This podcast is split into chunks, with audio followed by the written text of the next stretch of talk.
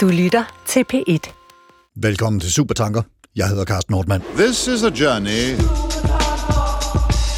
A journey which along the way will bring to you new color, new dimension, new value. Please, uh, would you mind saying that again?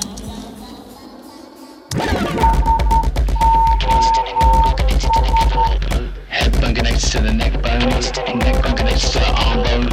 Arm bone connects to the hand bone. Hand bone connects to the intellect. Connected to the Google. Connected to the government.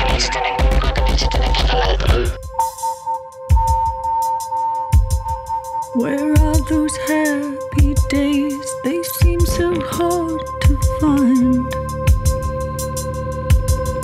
I tried to reach for you, but you have closed your mind. I februar 2022 forsvandt den unge kvinde Mia Skadhauke på vej hjem fra en bytur i Aalborg. De fleste kan formentlig huske den skrækkelige historie. Og mens ingen vidste, hvad der var foregået, var mange glade for de registrerings-, sporings- og overvågningsmekanismer, som kunne hjælpe politiet med at opklare den forbrydelse, der var tale om. Prepared for anything and everything. For vi bliver jo filmet rundt om på gader, stræder og natklubber af såkaldt CCTV, Closed Circuit TV. Og vores brug af betalingskort bliver registreret, vores musiklytning og tv-sening, ligesom vores færden på internettet, på sociale medier og faktisk også ude i virkeligheden, bliver sporet ved hjælp af cookies, GPS, skridttællere og et hav af andre mekanismer, der er indbygget i de mange redskaber, vi omgiver og udstyrer os med. Og i nogle situationer synes vi, det er trygt, at der bliver holdt øje med os, passet på os, holdt øje med, at vi ikke kommer noget til. Og hvis nogen kommer noget til, så har vi registreringer, der kan hjælpe os med at finde ud af, hvad der er sket, muligvis hvornår, og om der er tale om forbrydelser. Men mange oplever også overvågningen og registreringen af vores færden, såvel fysisk som digitalt, som et overgreb og som en indskrænkning en alvorlig indskrænkning af vores frihed og vores privatliv. Mange synes ikke, det rager hverken banken, vores myndigheder eller vores pårørende, men vi bruger penge på, hvorhenne og hvornår. Men endnu andre synes, at det er rart at kunne dokumentere, måske modbevise, at man skulle have været involveret i noget fordækt. Og husk, at fordækt er meget forskelligt fra person til person. Noget strider mod loven, men rigtig meget andet har at gøre med kulturelle eller moralske koder. Overvågning, privatliv, tryghed, frihed. Der er flere modsætningspar. Velkommen til Verden 2024. Anders Kjærulf, journalist og teknologikritiker og medstifter af Analogiseringsstyrelsen. Velkommen til dig. Tak skal du have. Hvad øh, var din vej ind i det her øh, digitaliserings- og overvågningsfelt, hvis, hvis det er det, vi kalder det? Altså, jeg er jo sådan en ser- seriel aktivist med, med sådan forskellige ting, og jeg, det påbegyndte jo egentlig med, at jeg startede med at have et, lavet et radioprogram fra 1994 frem til 2000, der hedder Harddisken på B1. Det, der beskæftiger os, vi os meget begejstrede med digitalisering og med internet især dengang, øh, og på et eller andet tidspunkt, der omkring 596, 97, der var der en englænder, der begyndte at skrive noget om det, der hed Echelon. Han hed Duncan Campbell og var journalist, og han skrev en rapport om det her, som var blev meget kendt, og som fik EU op på tæerne, fordi det handlede om, at amerikanerne overvågede blandt andet hele Europa, og misbrugte den overvågning til at få industrielle fordele.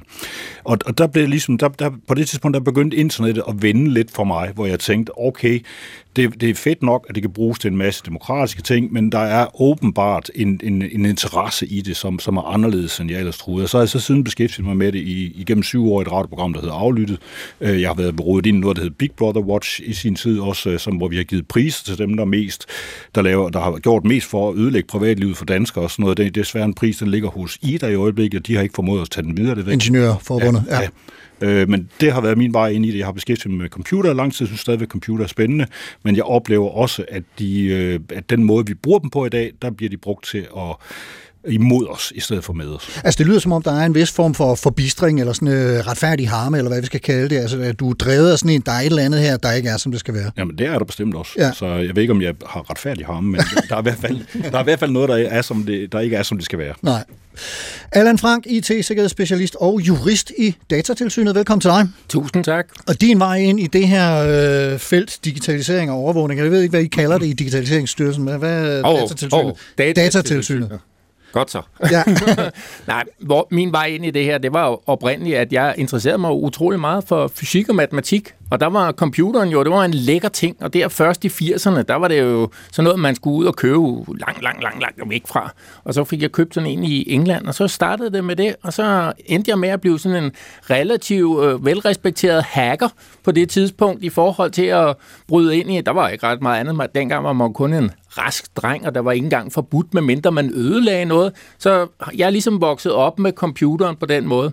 Så gik det hverken værre eller bedre, at det der øh, IT og det mere tekniske, det gik over til at blive en juridisk uddannelse, og de to i kombination med hinanden har været en livslang ledsager for mig, og en rigtig god måde at gøre det her på. Det er en god kombination. Jeg, jeg kan huske dengang, man begyndte at høre om, at der var nogen, der hackede og, og kom ind i nogle systemer. Der var den der amerikanske film, der hed War Games. Eller mm. noget.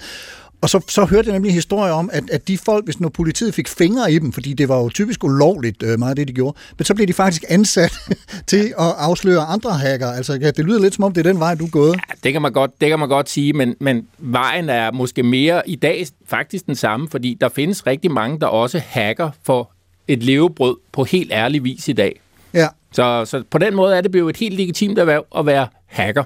White og, det, men den må du simpelthen lige uddybe. Hacker på helt legitim vis. Hvad, hvad består det Jamen, i? så bruger man en virksomhed, hvis man gerne vil, vil tjekke, om ens øh, ligesom sikkerhedsmekanismer fungerer på den rigtige måde, så ansætter man en hacker til at, at gå ind og kigge på det her, og så se, kan jeg komme ind igennem de her systemer? Er der noget, der skal forbedres? Og så i stedet for at udnytte det til egen vinding, så giver hackeren så besked til virksomheden, i stedet for at sige, at det er det her, der skal udbedres. Systemet er svagt her. Ja. ja. Altså, der, var det, altså, der findes et begreb, der hedder etisk hacker. Det kan man faktisk mm. få en uddannelse i. Jeg Ja. har selv taget en uddannelse som etisk hacker. Jeg er ikke certificeret, men jeg har uddannelsen, så jeg Ja. ved lidt om, hvad Og det handler netop om at teste systemer. Der er mange af dem, der er ansat i virksomheder, simpelthen med, til at holde øje med, om de virker.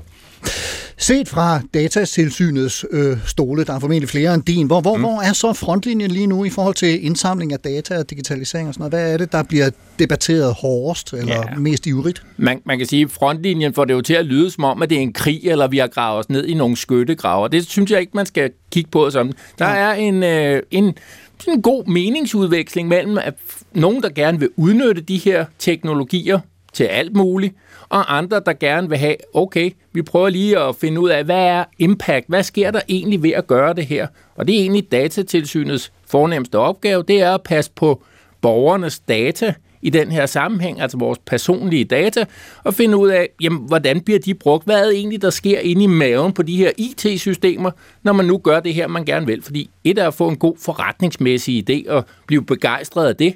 Det kan vi alle sammen sætte os ind i et eller andet sted, eller teknologien bliver begejstret over den. Men hvad sker der egentlig nede i motorrummet, inde i maven af det her? Hvad er for nogle personoplysninger, der bliver brugt? Hvordan bliver de opsamlet, og hvad bliver de benyttet til bagefter? Altså nu lærte vi jo alle sammen at sige GDPR her for, for øh, nogle år siden. Er, er det øh, jer, der øh, om man så må sige, forvalter det? Jeg ved godt, det er en, en lidt øh, mere øh, international forordning, men, men, øh, Men, men det, er, det er faktisk den, som også gælder i Danmark. Reglerne ja. i den store databeskyttelsesforordning, den gælder direkte i Danmark uden nogen problemer. Så derfor er det faktisk øh, det, vi gør i datatilsynet. Vi forvalter GDPR. Mm. Og, og Anders, hvis du skal øh, ligesom beskrive, hvad, hvad der for dig at se er cutting edge, øh, nu skal jeg være med at bruge ordet frontlinje, så bruger vi ordet cutting edge i stedet for, i forhold til indsamling af data og digitalisering. Hvor, hvor øh, står diskussionen så lige nu? Altså, der er, det, det ene område, det er jo det, vi alle sammen snakker om i øjeblikket, det er kunstig intelligens, AI, Ja. øh, som jo efter min mening foretager sig øh, flere forskellige ting på én gang. Men den første er, at det den gør, det er, at den kommercialiserer kreativitet. Altså det er, at den går ind og siger, at vi, nu, vi har et kreativt område, hvor der før var nogen, der sad og tegnede, eller skrev, eller gjorde sådan noget, som du gør, laver radioprogrammer, for den sags skyld kan den måske også gøre på et tidspunkt. Øh, og så siger vi, det kan vi få en maskine til at gøre. Og det, det bruger man så til at presse øh, rundt med, med, med forskellige folk, så vi, så vi kan få sådan nogen som dig til at lave noget mere, øh, eller et eller andet andet. Det er det, det, delvis det, det går ud på. Det er en kommercialisering. Og derudover så går man ind og, og, og roder med de her copyright-regler, som vi har haft før, ved at simpelthen at proppe det ind i et system, og så siger vi, at nej, nej, vi har ikke kopieret det, vi har bare, bare brugt det til at lære noget med. Men det er virkelig en kopiering. Så det er det ene sted, hvor der sker noget med indsamling af data. Så det andet område, som jeg synes er helt centralt, det er kontanter, som vi har en diskussion om i øjeblikket i forbindelse med, at 1000 kroner skal til at, at forsvinde. Så får vi lidt snak om det. Og det, det jo handler om, det er, at kontanter er den eneste måde, vi kan betale hinanden, uden at vi efterlader nogen spor. Ja. Øh, og derudover er det et, et betalingsmiddel, som jo virker, uden at man sætter strøm til det, øh, som ikke behøver internet, og som er et demokratisk betalingsmiddel. Ja, det er jo også der, hvor vi kan lave, lave sorte penge og øh, gå det udenom øh, skattevæsenet. den grad også på det digitale område. Jeg ved, Nordea har lige i øjeblikket nogle sager hængende over hovedet, som, som jo handler om hvidvask, og det er vist, så vidt jeg kan forstå, handler, og er det rent digitalt det hele. Det, det, det, det, det går kontant. rigtig godt, og det er et langt større beløb, end de små danskere går og med. Men kontanterne er, det et, er et anonymt betalingsmiddel. Der er ikke nogen data i det, og det er en af grundene til, at bankerne ikke kan lide det øh, fordi de ved ikke, hvor de her penge de går hen. Vi kan ikke lave små øh, grafer på det. Vi kan ikke lave øh, bedre låneansøgninger eller et eller andet, og derfor så vil man gerne af med dem. Det tror jeg ikke, borgerne vil. Altså, og jeg håber, at de bliver, bliver ved med at være her for evigt, for ellers er vi lidt på den. Men, men vil det sige, at hvis vi, hvis vi skal lige til, bare til en begyndelse opsummere det, hvad der er, I har fokus på, så er der noget med AI og kontanter, og der er noget med GDPR og vores allesammens måde at i virkeligheden lære, hvad det handler om, og, og, og omgås det i, i uh, fred fordragelighed, om man så må sige, og samtidig øh, ja, beskytte hinanden? Jamen, et eller andet sted, så tror jeg, at det, tror jeg, det er vigtigt at holde fast i, at det der GDPR, det er, det er ikke så højdragende, som man går og gør det til. Det er faktisk helt nede på jorden, fordi alle steder, hvor man behandler persondata, der prøver datatilsynet jo ligesom at finde en eller anden balancegang imellem de der gode forretningsmæssige idéer og teknologibegejstring på den ene side, og det der med at passe på folks rettigheder på den anden side. Det er sådan en afvejning af de to aspekter, og det er faktisk det, vi gør i vores dagligdag hver eneste dag. Og lige hvad angår øh, nogle af de øh, informationer, vi øh, udveksler med hinanden, så skal vi lige høre det her.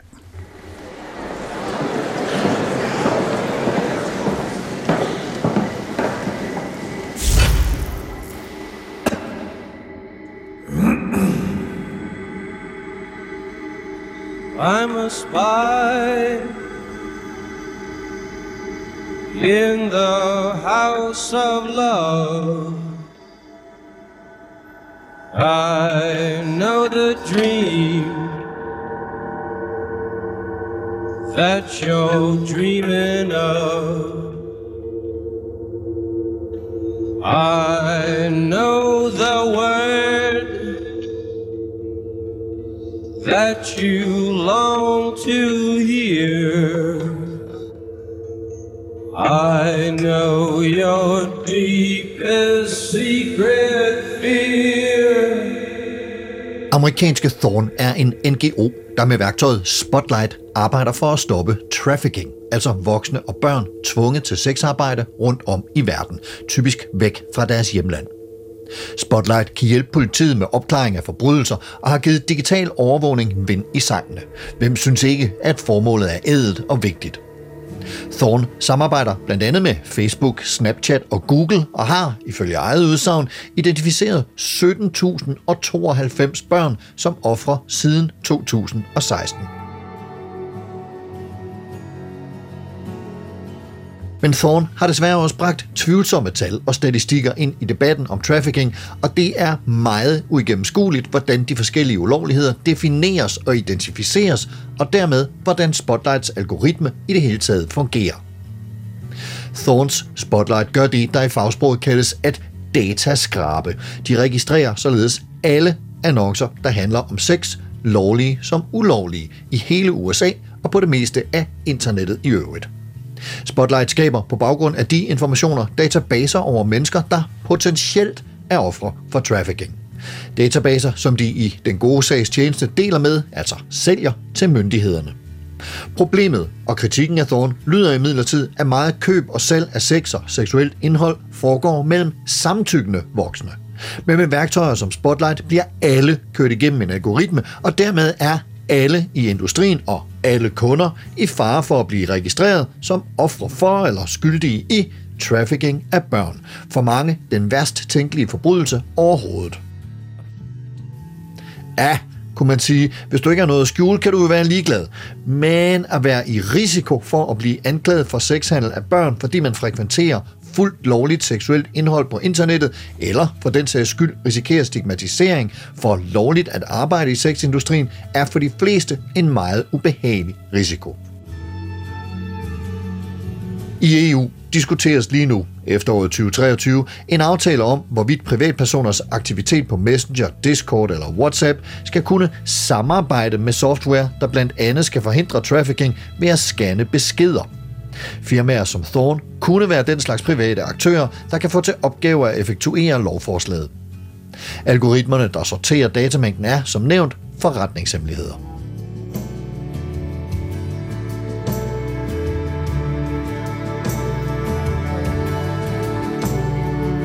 Uden sammenligning i øvrigt, kunne man 18. september 2023 læse i Ekstrabladet.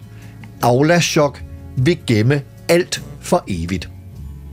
Sagen handler om, at Rigsarkivet har underskrevet en bekendtgørelse om, at alt, hvad der er og bliver skrevet på Aula, før kendt som skolernes forældreintra, og at den pædagogisk-psykologiske rådgivning kaldet PPR, er af en sådan betydning for den danske kultur, at det har status som arkivalier og bør bevares for eftertiden. Ifølge arkivloven er materialet fortroligt i 75 år, men der kan i forskningens navn og med datatilsynets accept søges om lov til at tilgå materialet. Indholdet på Aula er af en radikalt anderledes karakter end det Thorn indsamler, men det er ikke desto mindre private og intime udvekslinger om børns trivsel og deres forældre og myndighedspersoners håndtering, der ryger med i puljen. Og hvordan de oplysninger kommer til udtryk i en eventuel algoritmisk dataskrabning, hvis en sådan overhovedet bliver godkendt, virker uklart. Bekendtgørelsen har vagt en del opstandelse, og Rigsarkivet har således genovervejet sagen. 13. november 2023 udtalte Rigsarkivet, at kun den formelle del af kommunikationen skal gemmes. Nogle vil hævde, at det lige præcis er den formelle del, mødereferater, henvisninger og formelle aftaler mellem skoler og forældre, der er den mest private.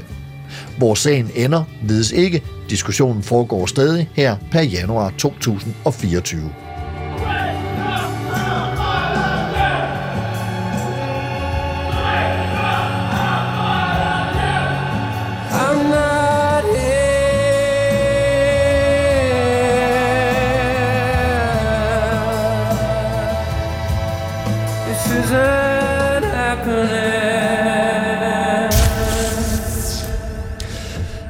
Allan Frank, uden at du skal stå på mål for, om registrering og kategorisering af data er en god eller en dårlig idé, kan du så give nogle ligesom, begrundelser for, hvorfor det her bliver gjort, og hvad, hvad vi skal bruge de her databaser til, som vi får oprettet? Jamen, egentlig illustrerer det faktisk de her problemstillinger ekstremt godt, fordi det, der rent faktisk sker, det er, at man får en eller anden virkelig god forretningsmæssig idé, og til det formål skal man bruge nogle data om fysiske personer, og dem vil man så gerne registrere. Men begge de eksempler, vi kigger på her, det viser, at de registreringer, man foretager, går langt videre og dybere, end det man egentlig troede, man skulle bruge dem til oprindeligt. Og det er den der efterfølgende brug, det er den der opsamling af data, det er der, hvor problemerne begynder at opstå, fordi jo flere data, man begynder at samle om folk, også selvom man tror oprindeligt, at de er øh, pseudonymiseret. Måske endda, man tror, de er anonymiseret, man ikke kan finde tilbage til personerne. Når man så sætter dem sammen med alle de her stumper, så tegner der sig et fuldstændigt billede af en eller anden persons liv og levnet. Og det var måske ikke det, man tænkte på, da man startede med den gode forretningsmæssige idé. Og det er der, hvor problemet faktisk opstår. Det er, at vi samler flere data, og det er faktisk mod de principper, der findes i reglerne i GDPR. Der skal man kun indsamle de oplysninger, som er nødvendige for at opfylde det formål, som man behandler det efter. Og det er der, problemerne opstår. Men kan vi blive lidt mere konkrete på formålet? Mm. Fordi det er altså de, her, hvis vi så begynder at indsamle Aula-data, og Mm. hvad, der nu ellers i øvrigt bliver, bliver indsamlet, altså har vi sådan fuldstændig greb om, hvad formålet med det er, og, og ligesom sat, det her skal vi bruge, fordi sådan og sådan. Jamen det, det, er faktisk det, der, det er faktisk lidt det, der er det, det store udfordring. Det er, at formålet ofte bliver formuleret en lille smule løst. Politikerne har en god idé. Vi har et eller andet, vi gerne vil opnå. Og så ender man i en situation, hvor Aula jo rent faktisk er blevet en slags jamen, kollaborationsplatform mellem forældre, mere end det er blevet den der meddelelsesbog, som det oprindeligt var tiltænkt. Og det gør, at den der datamængde, den svulmer op nedunder, og så får den et eget liv i sig selv på en eller anden måde. Så rent faktisk, så det med formålet, det står lidt hen i det uvisse i mange situationer, og det er sådan noget, datatilsynet skal lave noget arkeologisk arbejde i og grave ned igennem, når vi skal i gang med at analysere de her sager, fordi det oprindelige formål ligesom fortaber sig undervejs. Men, men når historikere, øh, jeg har hørt overværende historikere sige, at øh, det er fuldstændig ret og rimeligt og super godt, at det bliver indsamlet, fordi det siger en masse om den danske kultur på et givet tidspunkt, i dette tilfælde 2023-24-agtigt. Har de så ikke ret i det? Jamen, jeg tror, ud fra, hvis man var historiker, så vil man jo sikkert gerne have så mange oplysninger som overhovedet muligt for at få så de værste et udtryk af, hvad fanden der foregår, for at sige det lige ud. Ja. Og, og udgangspunkt er, at for deres vinkel er det sikkert fint nok, men for de mennesker, hvis oplysninger, der er tale om, så er de jo afgivet i en anden kontekst, i en anden sammenhæng, hvor de måske var opildnet, eller lille Peter havde fået tredje gang glemt sin madpakke, eller skolemælken var varm, eller hvad det nu kan være af spændende ting. Og, og de ting er måske øh, ikke så interessante at få frem på bagkant, og det er den der diskrepans imellem måden tingene bliver indsamlet på, hvad vi tror, de bliver brugt til, og hvad de så reelt bliver brugt til efterfølgende.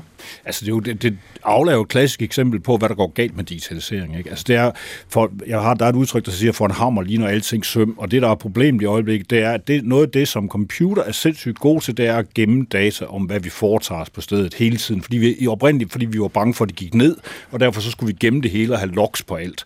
Og, og det er jo det, der sker med de her ting, det er, at vi havde i gamle dage havde vi den her kontaktbog, som du lige nævnte før.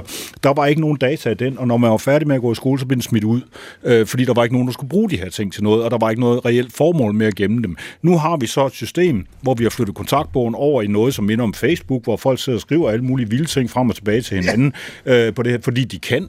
Øh, og, og det var en mulighed, der ikke var der før. Og nu skal det hele pludselig gemmes, øh, og nu er det pludselig utrolig vigtigt. Og der mener jeg jo, at det er enormt øh, centralt i det her. Vi er nødt til at kigge på at sige, at det bare fordi vi kan gemme noget, mm. eller bare fordi det kan lade sig gøre, så skal vi måske ikke. Og måske skal vi i virkeligheden begynde at indføre nogle ting, i stedet for at sige, måske skal vi smide data væk. Og det er den store ting, at begynder at lære at sige, at der er data, der ikke skal gemmes, de skal bare slettes, og de skal ikke bruge dem mere. Men, men, men altså i den gode sags tjeneste, hvis vi kan afsløre nogle trafficking-kriminelle øh, eller et eller andet andet, som vi virkelig ikke bryder os om og ikke vil have i vores samfund. Er det så ikke meget godt at have de her redskaber til det? Og så er, kan det godt være, at øh, lidt, der, der går lidt gyngerne og karusellerne ind, så må vi afgive lidt øh, for, ligesom, øh, den, øh, for, for det til at fungere. Ja, man kan jo sige, basalt set er det jo en del af samfundskontrakten, at vi afgiver en smule af vores frihed for at få en lille smule tilbage af staten i forhold til sikkerhed og sådan nogle ting. Men et eller andet sted skal man passe på med, at vores fortid viser os, at øh, ophobning af data, indsamling af data generelt, er en problemstilling, som i givet fald vil kunne udnyttes af en ikke øh, ja, god øh, hersker, hvis man skulle sige det Ja, på den ja. måde. Så den dårlige En ond her- diktator. En ond diktator, men også et, bare et folketing, der får en anden mening end det, det har i dag, Ja. ja. rent faktisk ville kunne bestemme, at de her data ville kunne genbruges i en anden sammenhæng. Altså det eksempel, du har, du har været inde på omkring EU's forsøg på at lave de her ting øh, med, med det her øh, SORN-projekt, ikke?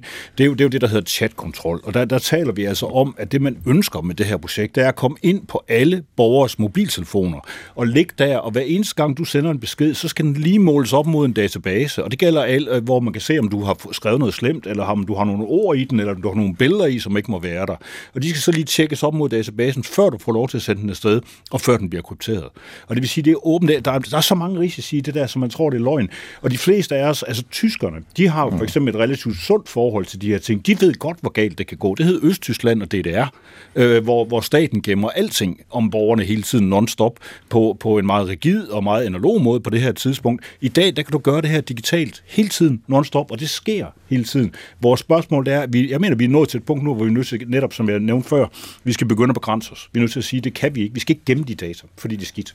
Ja. Og, jeg, og jeg tror et eller andet sted, at det, der er det væsentlige at holde fast i i forhold til det her, det er, at vi rent faktisk får tænkt os om, inden vi begynder at gøre de her ting. For det er måske det egentlige rigtige problem nu om stunder, det er, at den her udvikling går så rivende stærkt, at vi hopper med på en vogn, der kører 120 i timen, og så når vi ikke altid at tænke os om, hvad er konsekvenserne egentlig af det, vi gør? Vi hopper bare på vognen, og når vi så er kommet 200 km ned ad jernbanesporet, jamen så er vi kommet for langt tilbage til at kunne spole, spole tiden tilbage og få de her data Så og genvinde kontrollen. Ja, så fanger bordet, ja. Ja.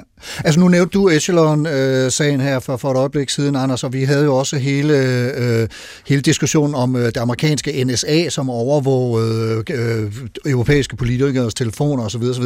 Altså er det i virkeligheden, vil nogen hævde, at, det, at vi er i gang med ligesom at godkende, at det er, men, jamen, det er sådan set okay i den gode sags tjeneste, hvis vi kan, hvis vi kan få kylet nogle, nogle trafficking-folk i øh, spillet på, på, på det grundlag? Nå, men altså, vi har jo det problem grundlæggende. Altså, det, noget af det, vi kan lære af Edward Snowden og de ting, han kom ud, det, det er et udtryk, han snakkede om øh, lige i starten af de her afsløringer, som jo generelt var ret chokerende for de fleste mennesker, men som vi ikke har taget nogen konsekvenser af. Det han sagde, det var, at han siger, at, at det her, det er, vi har et system, hvor, hvor, hvor, hvor vi er tæt på det, han kalder et turnkey tyranny. Og det vil sige, det kan godt være, at de her data ikke bliver brugt til noget lige nu, men det er bare et spørgsmål om at sætte nøglen i, og så dreje den. Så har vi et problem. Fordi stater og øh, kommersielle i øh, samarbejde, især tech-giganter, de sælger jo deres data videre til øh, blandt andet NSA. Og det har de gjort i overvis. Øh, og og det, det vil sige, at alt det, vi sidder og foretager os på Facebook, det kan politi, ordensmagt og efterretningstjenester få access til.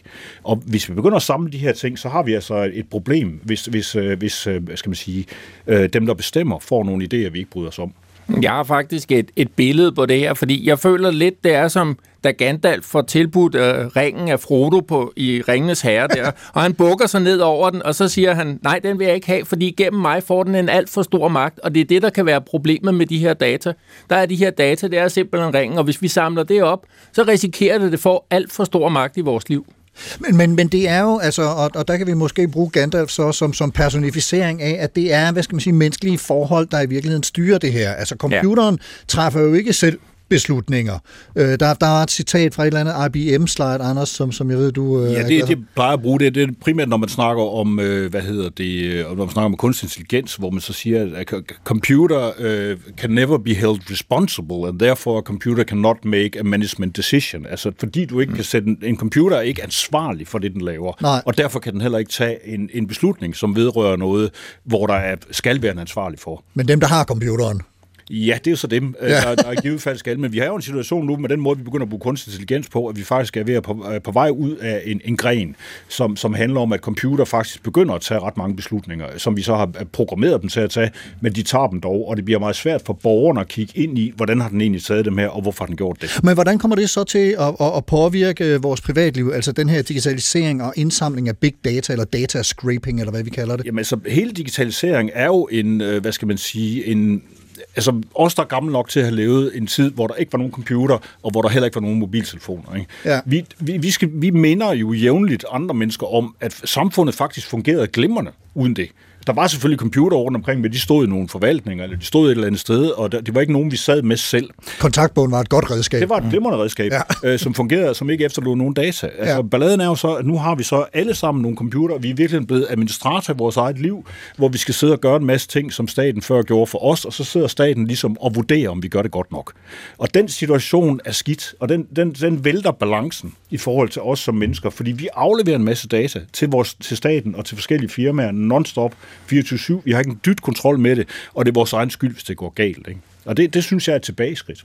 Allan? Jamen, jeg, jeg tror bare også, at vi må fokusere på, at det her, det er om ikke et gudgivet faktum, så dog et faktum, at vi har fået den her teknologi. Og det, det tror jeg, det vigtigste, man kan gøre, det er at tage imod det, men ikke tage imod det, uden at man forholder sig til det. Og jeg tror, at den her forholden sig til det, er det, vi reelt set mangler at blive uddannet og være gode nok til, så vi rent faktisk kan bruge de gode dele af det, men kun der, hvor det rent faktisk gør en gavn i vores samfund. Jeg synes jo, det væsentligste, den der også, jeg er helt enig med dig, selvfølgelig er teknologi, det er jo kommet til at blive, det siger sig selv. Vi kommer ikke til at stoppe computeren tilbage et eller andet sted, hvor den kom fra, at sende den i omløb. Tilbage i ja, men, men, men, ja. men, det vi har brug for, synes jeg, det er, at der skal også være en mulighed for, at folk skal kunne sige nej. Mm. Sige, jeg ønsker ikke at bruge, benytte mig af de her teknologier, fordi det er muligt at fungere i de her, den her verden uden de her ting, hvis vi vil det. Men vi har jo en, en digitaliseringsminister, som for nylig udtalte, at, at at give folk en analogt alternativ til den her offentlige administration, vi lever i, altså, det, er, det vil være at gøre dem bjørnetjeneste. Jeg ved ikke, hvad hun mener med det.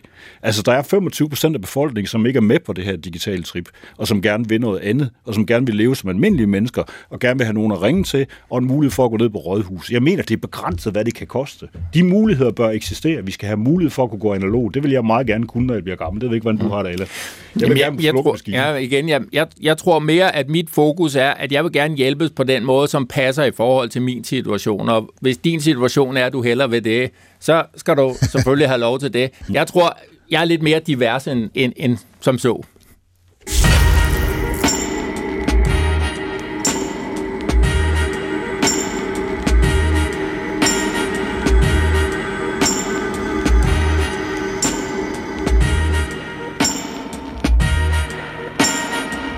Amerikaneren Benjamin Franklin levede fra 1706 til 1790 og var, udover videnskabsmand, politiker, opfinder og publicist, også medforfatter og medunderskriver på den amerikanske uafhængighedserklæring af 4. juli 1776. Et af Franklins mest berømte citater lyder Those who would give up essential liberty to purchase a little temporary safety deserve neither liberty nor safety. Oversat til dansk lyder det, de, der er villige til at opgive essentielle frihedsrettigheder for at købe lidt midlertidig sikkerhed, fortjener hverken frihedsrettigheder eller sikkerhed. En langt løsere oversættelse, som ofte bliver brugt, er, den, der tror, man både kan få frihed og sikkerhed, fortjener ingen af delene. Vi har at gøre med det klassiske skisma mellem frihed og tryghed. Franklin-citatet bliver ofte brugt til at modstille det at blive overvåget og registreret med privatliv og frihed. Hvis staten skal beskytte os imod terror og IT-kriminalitet, er det vigtigt, at den har adgang til så mange informationer som muligt, hvilket står i modsætning til det at have et privatliv, hvor ingen kan overvåge eller registrere, hvad man bruger sine penge på, ser på internettet eller skriver på sociale medier. Benjamin Franklins citat, som første gang optræder i et brev til staten Pennsylvanias magtfulde Penn-familie i 1755, er imidlertid skrevet i en anden sammenhæng, end de fleste tror. Benjamin Witz fra den amerikanske tænketank Bookings Institute har forsket i citatets oprindelse, og ifølge Witz var sagen den, at Penn-familien via Pennsylvanias guvernør nægtede at lade sig beskatte og lade pengene gå til, at centralmagten kunne stå for grænsesikkerheden. I stedet betalte Penn-familien en lokal milits for at stå for sikkerheden. Benjamin Franklin skulle have været den opfattelse, at det er centralmagten, der står for frihedsrettigheder, altså det engelske ord liberty. Og derfor var det at betale sig til en privat hærs beskyttelse en kortsigtet løsning, der signalerede, at man ikke fortjente statens garanti for frihedsrettigheder. Staten var altså ikke en modsætning til frihed, sådan som citatet ofte fortolkes. Benjamin Franklin var efter sine glad for at citere sig selv, og ifølge Witz har Franklin således brugt den selv samme formulering som en kritik af dem, som ønskede fortsat at stå under den engelske konges beskyttelse og love. Her i betydningen, at det at underlægge sig den engelske myndighed var at opnå sikkerhed på bekostning af frihed. At underlægge sig det unge uafhængige Amerika var at opnå frihedsrettigheder, men at underlægge sig England var at miste dem.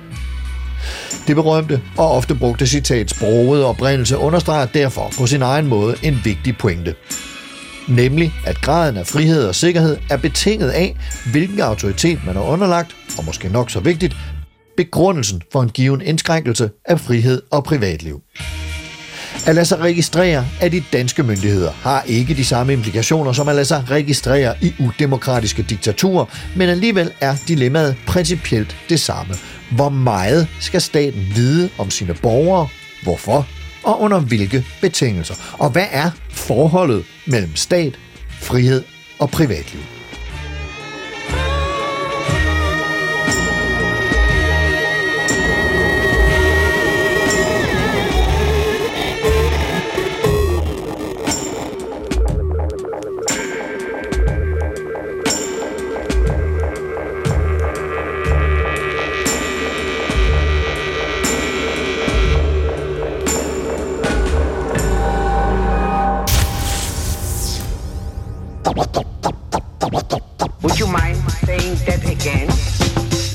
Spørgsmålet om frihed og tryghed har rumsteret altid og været genstand for filosoferen i århundreder. Thomas Hobbes talte i 1600-tallet om at indsætte en suveræn med et voldsmonopol for at beskytte befolkningen fra befolkningen. Magtens tredeling i lovgivende, dømmende og udøvende har været formuleret på forskellige vis fra Aristoteles over John Locke og Montesquieu, sidstnævnte i 1748, og i dag taler vi om overvågning af alskens offentlige fora, inklusiv privat færden i offentligheden, den være sig fysisk eller digital. Og Allan, hvis du fra sådan et øh, datatilsynsperspektiv skal beskrive forholdet mellem balance, altså øh, mellem frihed og sikkerhed og stat og tryghed, de her parametre, som vi sætter op, og hvordan vil du så øh, gøre det? Jamen, så vil jeg sige, at nu rammer vi lige ned i kerneområdet af reglerne omkring GDPR, fordi det, vi beskytter, det er folks basale rettigheder. Det er faktisk hele den her filosofiske diskussion, som du lagde op til, altså de oplysningstidets filosofer og måden at skrue tingene sammen på, deres tilgang til frihed og, og den frihed, som man har som individ, set over for øh, det offentlige, eller dem, der bruger vores data i det her tilfældes måde at bruge de her data på. Og, og jeg tror, det er vigtigt at holde fast i, at, at den dialog, den er der stadigvæk, og vi trænger måske til at få en ny filosofisk retning, der faktisk tager det her op igen og buffer det op i det 21. århundrede og rent faktisk forholder os til, fordi tingene har ændret sig en lille bit smule, så mange af de der gamle dyder, vi har fra oplysningstidens filosofer, de kunne måske godt tænke sig at trænge til at blive gentænkt i det 21. århundrede, hvor at det her data øh, i sig selv er en magtfaktor i forhold til ja, kongen og kirken og hvad det nu ellers var, man gik op i dengang. Regenterne på Ja, den ene eller den anden ja, måde. præcis. Og nu nævner du oplysningstidens filosofer. Jeg fik lige nævnt øh, Hobbes, det er så lidt før oplysningstiden, mm. men, men Locke og, ja. Og Montesquieu og sådan noget. Men jeg ved, at du har også selv nogen med i lommen, som øh, vi lige kan trække ind. Jamen, mm, jeg har også nogle af de lidt nyere, altså Foucault for eksempel, kunne man godt trække ind i det her, i ja. forhold til at kigge på, hvordan har tingene udviklet sig, fordi han perspektiverer i vores århundrede op imod de her ting, og har faktisk øh, perspektiveret til mange af de der gamle filosofers måde at anskue verden på om frihed og, og alle de her idealer. Men jeg tror lige så meget, at vi trænger til nogle helt nye, unge, friske filosofer. Ikke sådan nogle gamle nogen som Anders og jeg, der står her og diskuterer, men, men nogen, der rent faktisk kommer ind, og så med en ny verdens øjne prøver at kigge på de her ting. Man gør ud fra det, at man gerne vil beskytte mennesket som menneske. Det analoge menneske, som Anders ville have kaldt det, men det fysiske menneske, som vi nu engang er, og ikke bare en, en bits and bytes inde i os, og det vi bliver reduceret til i forhold til vores persondata. Men, men hvis vi nu tager dig som en af de yngre nye øh, filosofer, som øh, kaster dig ind i den her kamp, Anders Kjærul, og, og, og, og du er blandt andet medforfatter på den bog, der hedder Analogiseringsstyrelsen, som, som handler noget om øh, netop, hvad, hvad det er, de her to felter over for hinanden. Altså, hvad, hvad vil du så mene om, om den her balance mellem øh, frihed og tryghed og privatliv og sikkerhed og hvad vi ellers... Altså, hvis jeg skal se på det som analogist, altså i den her sammenhæng, så, Ja. ja. er, det, så er det jo meget vigtigt, at vi får analog rettigheder. Altså, vi, altså, der er nogle ting, at for eksempel det, som vi lige talte om før, at det skal være muligt at leve offline. Hvis man, hvis man ikke er interesseret i det. Det skal ikke være en tvang, at, at borgerne skal rende rundt med en mobiltelefon hele tiden, hvis de, har, hvis, hvis de, hvis de ikke har lyst til det.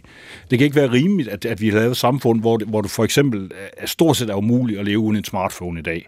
Det er meget vanskeligt, og det kræver afsindig mange afsavn, hvis man lader være, fordi at man putter alting ud på apps nu og sådan noget. Ikke? Og Ja, det, det mener jeg er et problem, bare for at nævne en af tingene. Så mener jeg jo, at det, når vi så snakker forhold mellem stat og borger, der, der glemmer vi jo, altså det, at det, der er problemet for, for staten og for borgerne nu, det er, at det ikke kun er staten og borgerne, som ligesom kolliderer. Det er, at der er sindssygt mange mellemmænd. Der sidder en masse tech-giganter lige nu på nuværende tidspunkt, som hele tiden sidder, som skubber sig imellem os, mellem staten og borgeren konstant. De laver infrastrukturen. De laver en skærm imellem os. Altså, det vil sige, at vi oplever verden set igennem den her skærm konstant. Øh, og og den, hver gang vi kigger ind igennem den, så sidder der nogen på den anden side og kigger på os og gemmer nogle data og putter det over i en eller anden kasse og kan bruge det på et eller andet tidspunkt senere hen. Og det er det, vi skal begynde at tage stilling til at sige, vil vi finde os i det? Og skal vi i hvert fald som minimum ikke sørge for, at vi ikke nødvendigvis behøver, at det, at det ikke er den eneste vej, vi kan se hinanden, nemlig igennem den her skærm. Ikke?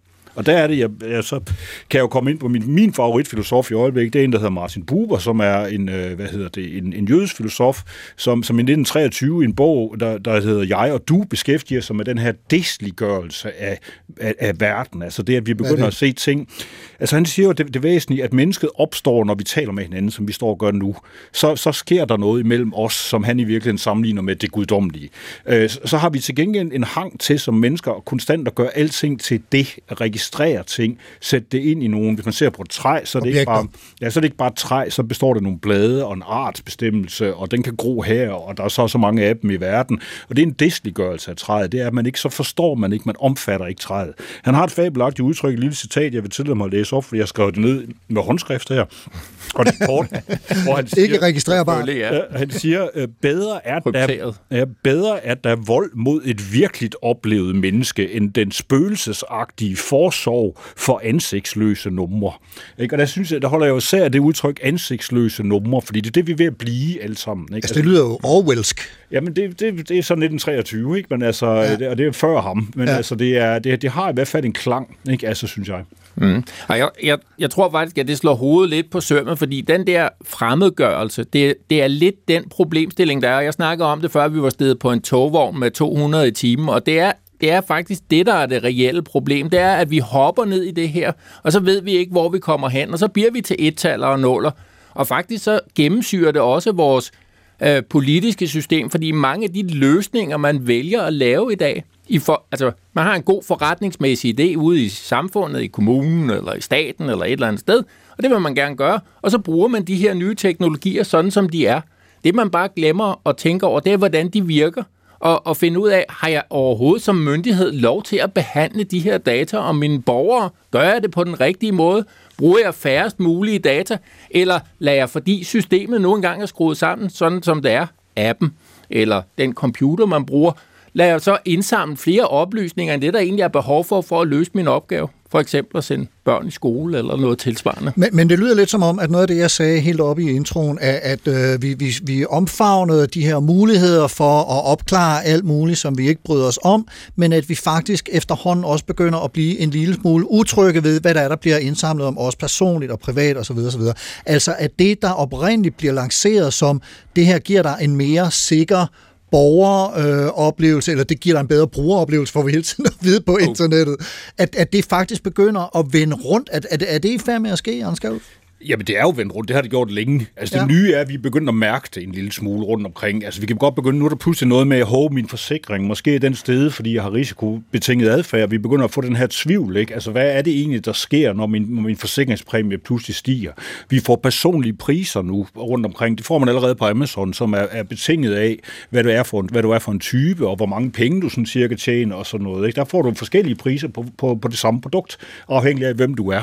Og det vil sige, okay, det var simpelthen ikke klar det, det vil sige, mm. at vi, vi, bliver ledt ind i sådan nogle små øh, huller, som vi hver især skal sidde i, øh, og hvor det helst ikke er meningen, vi taler for meget med hinanden, for så kunne det jo være, at jeg sagde til min nabo, mm. at øh, hey, hvor meget betaler du egentlig for et eller andet? Øh, for den bog der. Sådan noget, ja. Den der bog, ikke? Og ja, så siger ja. han, at jeg har betalt 600 kroner. Nok gud, jeg har kun betalt to, ikke?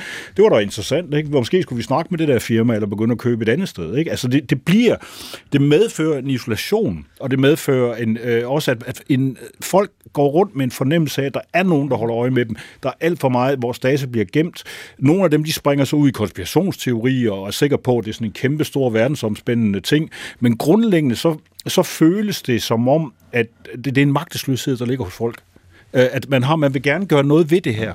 Men når man netop spørger folk, så siger de, ja, men det løb er kørt, det tog er kørt, og alt sådan noget, og det kan vi ikke gøre noget ved, og, og så bliver vi bare nødt til, at jeg bruger Google, og jeg er ligeglad, og sådan nogle ting, og det, det går jo ikke. Altså, så har vi jo opgivet at være i samfundet. Ja. Allan? Jamen, jeg tror, man er nødt til at acceptere, at det er aldrig for sent. Tingene skal altid kunne håndteres. Man er nødt til at gribe fat om det. Også hvis man konstaterer, at man er kommet 200 km ned ad det her jernbanespor, så er man nødt til at gå tilbage, eller tage en trolley, eller et eller andet, så man ikke ender med de der digitale... Ja, altså, men, øh, men, men så man ikke ender med de der digitale skyklapper, som Anders omtaler her. Det, jeg tror, det er vigtigt at holde fast i, at vi er nødt til at tage ansvaret for det her. Vi er nødt til at kræve af vores politikere, vi er nødt til at kræve af vores magthavere, at de også tager ansvar for de her ting, i stedet for bare at hoppe med på vognen.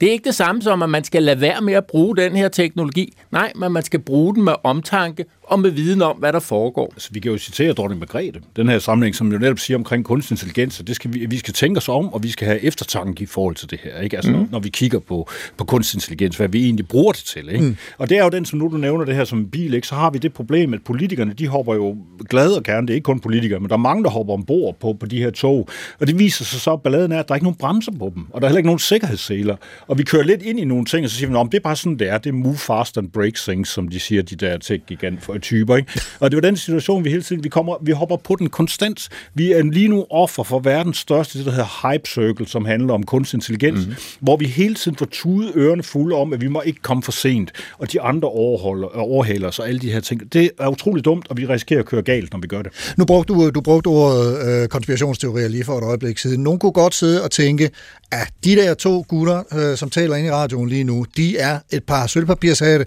som ser fred, eller slutter fra faresignaler over det hele, hvor der ikke er nogen. Lad os nu bare få det fede ud af de her redskaber, vi har tilegnet os og opbygget, og så, altså, hallo, hvad, hvad skal vi sige til dem? Altså, jeg plejer at sige, at jeg, at jeg, altså, jeg, jeg er ikke sat på den der måde, Nej. fordi der, det, det er virkelig en værre, vi tror. Ikke? Det er også værre, vi, vi siger herinde. Og så, så er der et udtryk, der hedder, øh, som jeg har brugt mange år, der jeg siger, selvom du er paranoid, så kan det godt være, at der er nogen efter dig. Ja. Ikke? Det skal man lige huske. Ikke? Øh, så, så det, men det, jeg generelt plejer at sige til folk i de her sammenhæng, det er at sige, at det her det er jo et togtrækkeri. Ikke? Altså, det handler jo om, at der er nogen, der står i den ene ende, og som er interesseret i, at øh, vi afleverer alle vores data, vi sætter os ned, og vi forbruger, og vi køber de rigtige ting, og vi gør de her ting, ting, som de gerne vil have det, så det passer i deres forretningsplan. Mm. Og så er vi nogen, der står i den anden ende og siger, hey, det er en dårlig idé, og vi er ikke så mange, og alt muligt andet, men vi står og trækker i den anden ende. Og mit håb er bare, at øh, på et eller andet tidspunkt, så bliver de trætte, de andre, og så går de hjem, eller sådan et eller andet, og så, så, så, og så vinder de til sidst. Ikke? jeg, jeg tror desværre, jeg tror desværre ikke, at øh, det er sådan, at at de bliver trætte eller noget som helst. Jeg tror, det er vigtigt at holde fast i, at det her det er et, et langt, sejt træk, men det er ikke, fordi vi har nødvendigvis modsatrettede interesser i løsningsplanet. Vi har modsat interesser i, at nogen ønsker at tjene penge på det her, og har en forretning omkring det her, og andre gerne vil bruge de redskaber, der er. Og så skal man finde en eller anden løsningsfællesskab i midten, og det løsningsfællesskab er utrolig svært.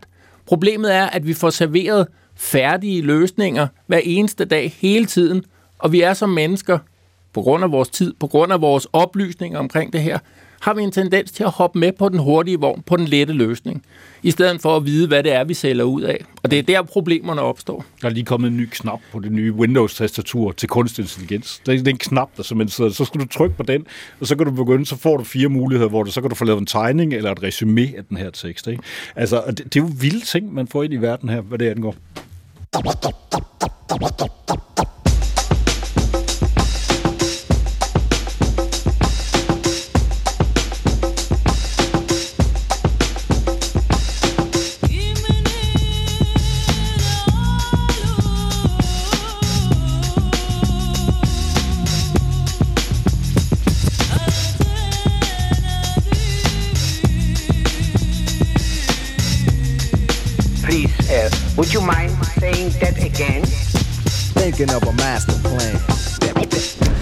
Supertanker, Anders, Allan, Karsten og en verden, særligt på den digitale front, hvor de stier, vi bevæger os af, er gennemmonitoreret med henblik på, i hvert fald ifølge udbyderne, udbyderne at give os en bedre brugeroplevelse, en bedre rejseoplevelse, kunne man måske sige, fordi vi dermed kan få skræddersyede tilbud uden ubehagelige overraskelser. At det så er de samme mekanismer, som satte dataanalysevirksomheden Cambridge Analytica i stand til, på baggrund af data høstet fra sociale medier, blandt andet Facebook, at kende enkeltbrugere bedre end deres kolleger efter 10 registrerede likes, bedre end en nær ven efter 70 likes, bedre end søskende eller forældre efter 150 og bedre end din ægtefælle efter 300 likes.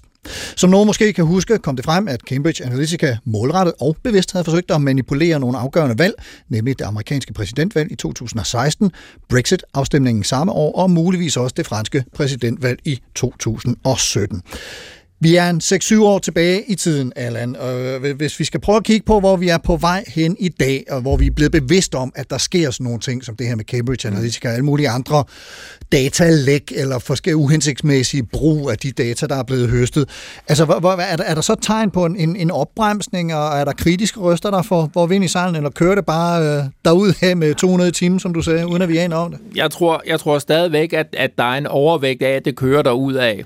Og, og at de ting, der sker, de sker med så store 7 skridt eller 200 km, er måske blevet til 400 km i timen. Det er blevet Shinkansen i stedet for sådan et højhastighedstog over i Tokyo, der bare brøler der ud af.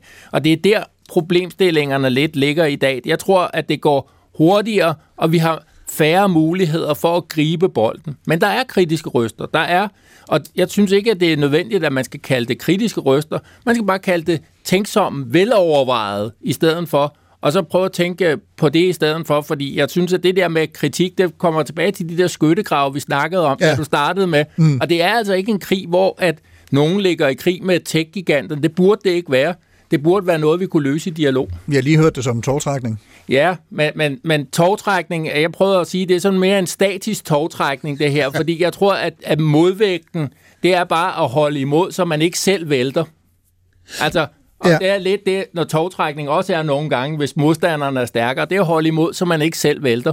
Altså, jeg tror på, at det, det, vi har brug for lige nu, det er jo, altså det, det der vil være det kloge, og i øvrigt, hvis vi går tilbage til Dorte Margrethe, som jeg holder meget af, og synes er en meget klog regent, vi har haft, øh, så, så skal man jo huske, at vi burde lave en pause, mener jeg. Jeg, jeg har flere gange forsøgt at foreslå at sige, lad os lave en pause i digitaliseringen, og sige, at vi stopper lige et øjeblik, fordi vi skal lige se, hvad par, hvor går vi hen af med det, det her. der jo skrevet et åbent brev om, da AI først brød igennem for et års tid siden, ikke? At, jo, men der er ikke nogen, der... Det, der hver eneste gang, man foreslår det, så, så, så går der rundhyl i samtlige ministerier, og alle siger, det kan vi ikke. Det er helt umuligt, og vi, vi kommer bagud, og vi mister ting. Jeg tror, vi vil komme foran, hvis vi fik et mere fornuftigt forhold til det her. Og igen, som analogist og, og, og medstifter af den her analogiseringsstyrelse, så, så vil jeg jo sige, at vi mærker jo, at den analoge sult, som vi kalder det, er stor.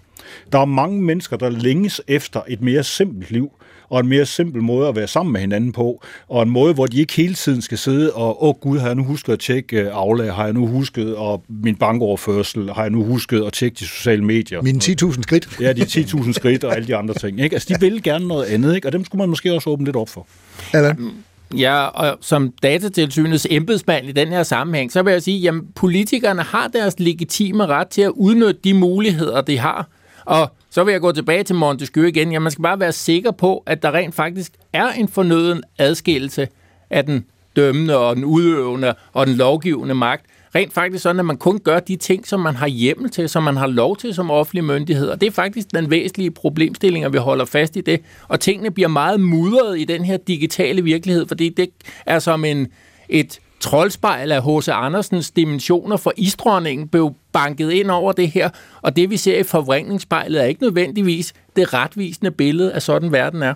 Men, men er vi i gang med, eller er der behov for, øh, hvad man kunne kalde en digital oplysningstid? Nu har vi talt om oplysningsfilosofer her ja. øh, i, i et stykke tid. Det mener jeg. Det, det, øh... jeg, jeg mener faktisk, at man bør genopfinde både den demokratiske model, eller finde ud af, hvilken styreform, der passer til den her digitale verden, og finde ud af, hvordan vi kan få det her til at spille sammen.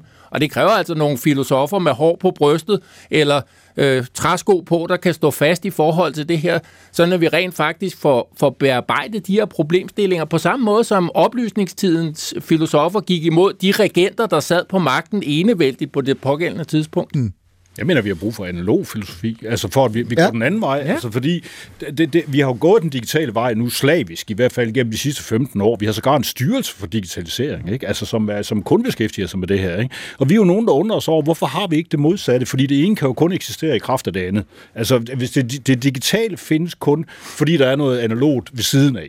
Ellers så vil det ikke findes. Og derfor, det, det er jo der, jeg mener, vi skal starte den diskussion og sige, hvis vi skal videre med det her, så er det sådan, det gør. Og så har jeg bare lige en enkelt bemærkning, der. Nu har vi haft alle de her grumme eksempler på, på overvågning, som har medført opklaring og måske kan bruges til at bekæmpe forbrydelser. Der er man jo nødt til at tage den diskussion og så sige, ja, vi kan godt forændre alle forbrydelser, hvis vi har lyst. Det er ikke noget problem. Vi skal bare have kamera op over det hele, og vi skal have en chip på alle sammen, non-stop 24-7. Men det er der nogen, har... der mener er den rette vej frem. Det er der bestemt nogen, der mener er den rette vej frem, og man kan også diskutere, hvorvidt mobiltelefonen ikke allerede er den chip, fordi den går vi med hele tiden, og den kan som regel trackes på forskellige vis. Men hvis vi, det er ikke det samfund, man har lyst til at leve i, hvor man er konstant sporet, konstant registreret og alt muligt andet, og, og det, det tror jeg ikke, vi vil.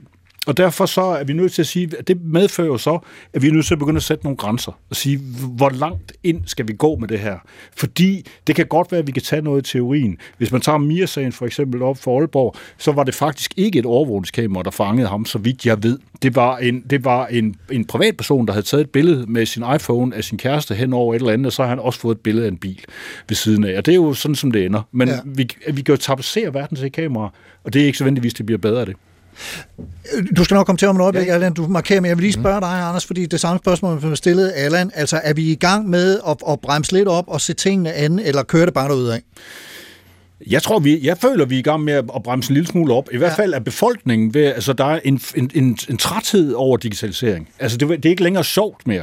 Altså i gamle dage var det, jamen, det er det jo ikke. Altså Nej. i gamle dage var det jo fedt, når man fik en ny mobiltelefon, eller det var fedt, når, så man kunne tage federe billeder og dele noget med venner og sådan noget. I dag der er det sådan lidt suk. Okay, det betyder så bare, at jeg skal noget mere på sociale medier, eller jeg skal lave flere ting online, end jeg gjorde før, og det er sådan, det er blevet et arbejde. Du kan jo se det på folk, når de sidder i toget med deres telefoner. Det er jo ikke fordi, de morer sig. Det er fordi, de skal lave noget, ikke? Jamen, jeg, jeg tror bare, at jeg vil gerne gå tilbage til det her med filosofien, fordi analog filosofi og tænken i det hele taget, det tror jeg er løsningen til, også selvom man tænker på en digital ting. Og, og det er der, hvor jeg tror, at uh, Anders og jeg kan mødes i et eller andet løsningsrum.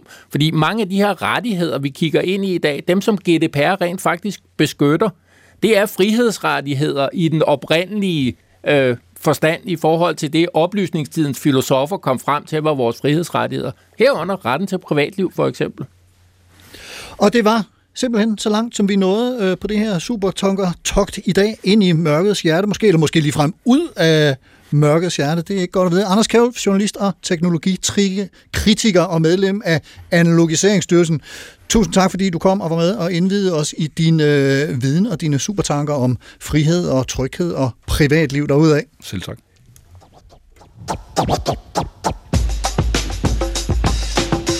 Og Anders er også medforfatter af bogen Analogiseringsstyrelsen, fordi verden er analog, og mennesket er smukt, og den bog er i handlen. Allan Frank, IT-sikkerhedsspecialist og jurist i Datatilsynet. Tusind tak også til dig for at komme og fortælle os om, hvad du oplever i dit daglige arbejdsliv, og dele de og dine affødte tanker af det med os. Selv tak. Det var en fornøjelse. Det var godt, det synes jeg også. Og som altid, tusind tak til dig, kære lytter, for at lytte med. Hvis du har ris, ros eller kommentarer, så kan du skrive på Carsten Ortmann Radio på Facebook af alle steder, Instagram og LinkedIn. Og der kan man også se et billede af supertænkerne, anbefalinger fra dem og en musikplayliste fra programmet her. Og hvis man hellere vil skrive på e-mail, så kan man også det. Det er på supertanker supertanker dr.dk. Og hvis du kan lide, hvad du hørte, så kan man jo også dele det med sine venner. Og husk, at efter 10 likes, så kender datahøsteren dig bedre, end vennerne gør. Programmet i dag var tilrettelagt af mig. Jeg hedder Carsten Nordmann. I redaktionen var Sune Witt. Ha' en rigtig god uge og på genhør.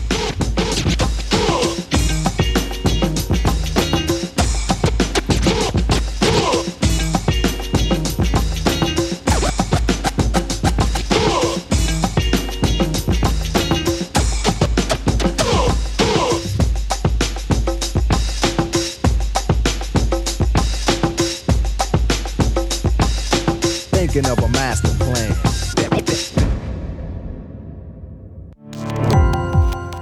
Gå på opdagelse i alle DR's podcast og radioprogrammer. I appen DR Lyd.